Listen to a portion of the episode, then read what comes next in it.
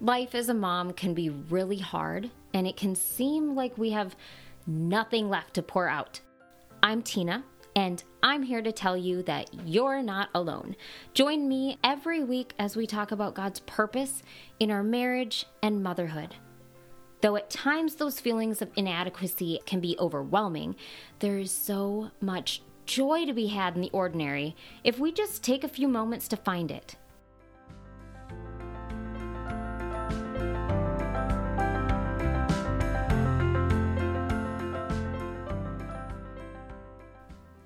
Do you ever struggle with prayer? Sometimes I'll find myself repeating the same things or feeling a loss of focus, intention in prayer. What do I say? Who should I be praying for? There are so many distractions and things that I can get caught up on and neglect prayer altogether. But we all know that prayer is important. And if you're like me, you also know that this is an area that could use improvement. I'm not talking about being just like heroes of the faith, like Susanna Wesley, and jumping right into scripture reading and prayer for two hours every day. But we can follow her example by praying what we read. I want to do just that with you today in the book of Romans. Please feel free to pray with me as I highlight verses from chapters 10, 12, and 13. We can be praying these for our spouse, children, family, friends, whoever comes to mind. So let's get started. First off, Romans 10:1. Brothers, my heart's desire and prayer to God for them is that they may be saved. That's something that I somehow forget about.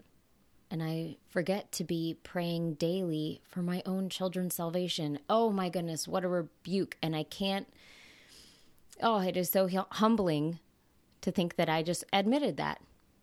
But it's true jumping down to verse 9.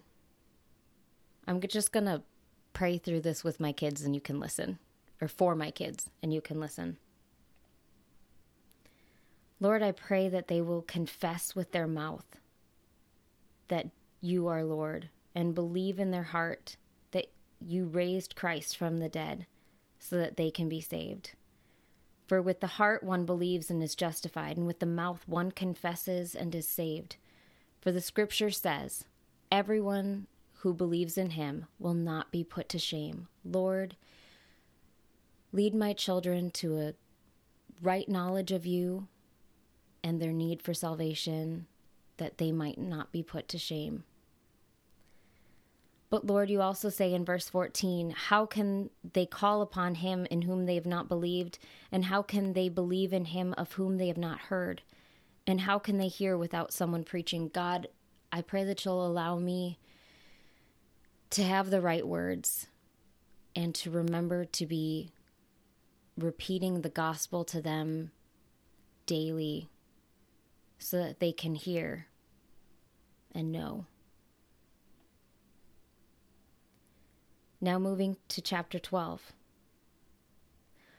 Verse 1 Lord, I pray that by your mercies you will help my children present themselves, all of them, selves, as a living sacrifice, holy and acceptable to you, which is their spiritual worship. I pray that they won't be conformed to this world, but that they'd be transformed by the renewing of their mind, that by testing, they can discern what is the will of God and what is good and acceptable and perfect. God, help them have discerning hearts. For we know that the ruler of this world wants their hearts and wants their allegiance with Him. Lord, I pray that you'll give them discernment to be able to discern what is the word of truth and believe that. Lord, I pray, as in verse 3, that they would not think more highly of themselves than they ought to. I pray that you'll give my children a humble spirit. I pray that you'll give me a humble spirit to mirror for them, and that you'll give my husband a humble spirit to also mirror to them. Help us lead them and show them the importance of humility and discernment. In verse 9, Lord, I pray that you'll let our love be genuine. I pray that you'll help us all as a family to abhor what is evil and hold fast to what is good. I pray that you'll help us love one another with brotherly affection and outdo one another in showing honor. I pray that we won't be slothful in zeal, but be fervent in spirit, serving the Lord. Help us to rejoice in hope See hope, see your hope in our lives, and be patient in tribulation and constant in prayer. I pray that you'll help our family to seek to show hospitality and not think too highly of ourselves, but to be able to focus on others. I pray that you'll help us all to bless those who persecute us, bless and not curse, keep our spirits positive and help us realize that that those who might treat us poorly are souls that you love. Help us rejoice with those who rejoice and weep with those who weep. Help us see those, see the good and see the bad, and not just focus on ourselves. Help us live in harmony with one another, not be haughty, but associate with the lowly, never be too wise in our own sight. Let us repay no evil for evil. Although it can be so tempting to do something back in retaliation or to say that quick witty thought, Lord, especially me, help help me hold my tongue when I know that it wants to get back and say that quick thing which might feel justified in the moment but isn't right. Help us not to be wise in our own sight. Repay no evil for evil, but give thought to do what is honorable in the sight of all. And as much as it depends on us all individually, help us live peaceably with all. Lord, help us understand that this does not mean that we are agreeing with everybody and everything that they say or that they believe, but that we don't necessarily need to pick fights and can can live in peace and show kindness and allow you to work through us. As verse 21 says, let us not be overcome by evil, but overcome evil with good. And in chapter 13, God, you tell us that we should be subject to our governing authorities. I pray that you'll help our boys be respectful to those above them in school, to their teachers, to their principal, to the paras who are helping, to any volunteers who might be in their room. Help them to be respectful and honoring of that position and to obey. I pray that you'll help me show them that and that I will be respectful and honoring and speak well of my husband. I'm so thankful for him. Help me to submit to his authority when we don't agree and be supportive in what he decides.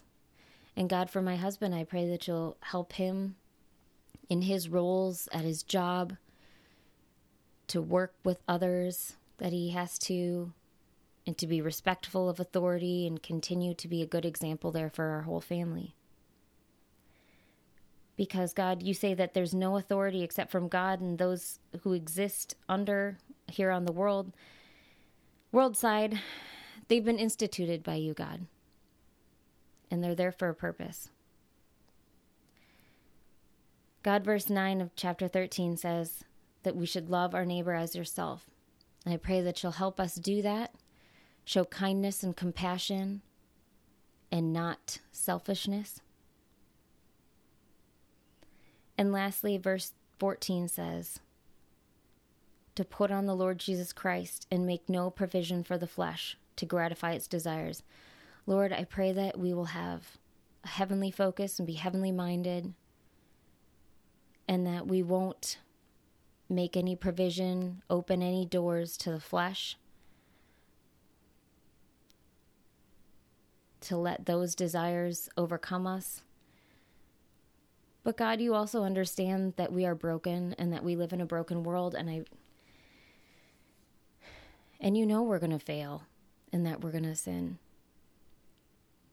Help us to come to you when we do and to be able to admit it, to seek that restoration with you and with others, because Christ's sacrifice allows for all of that, and that is a true gift. Thank you so much for giving us your word, that we can know you better and grow. We ask this in your son's name. Amen. If you have a favorite passage that you like to pray through, please reach out to me on social media or through my website because I would absolutely love to hear it.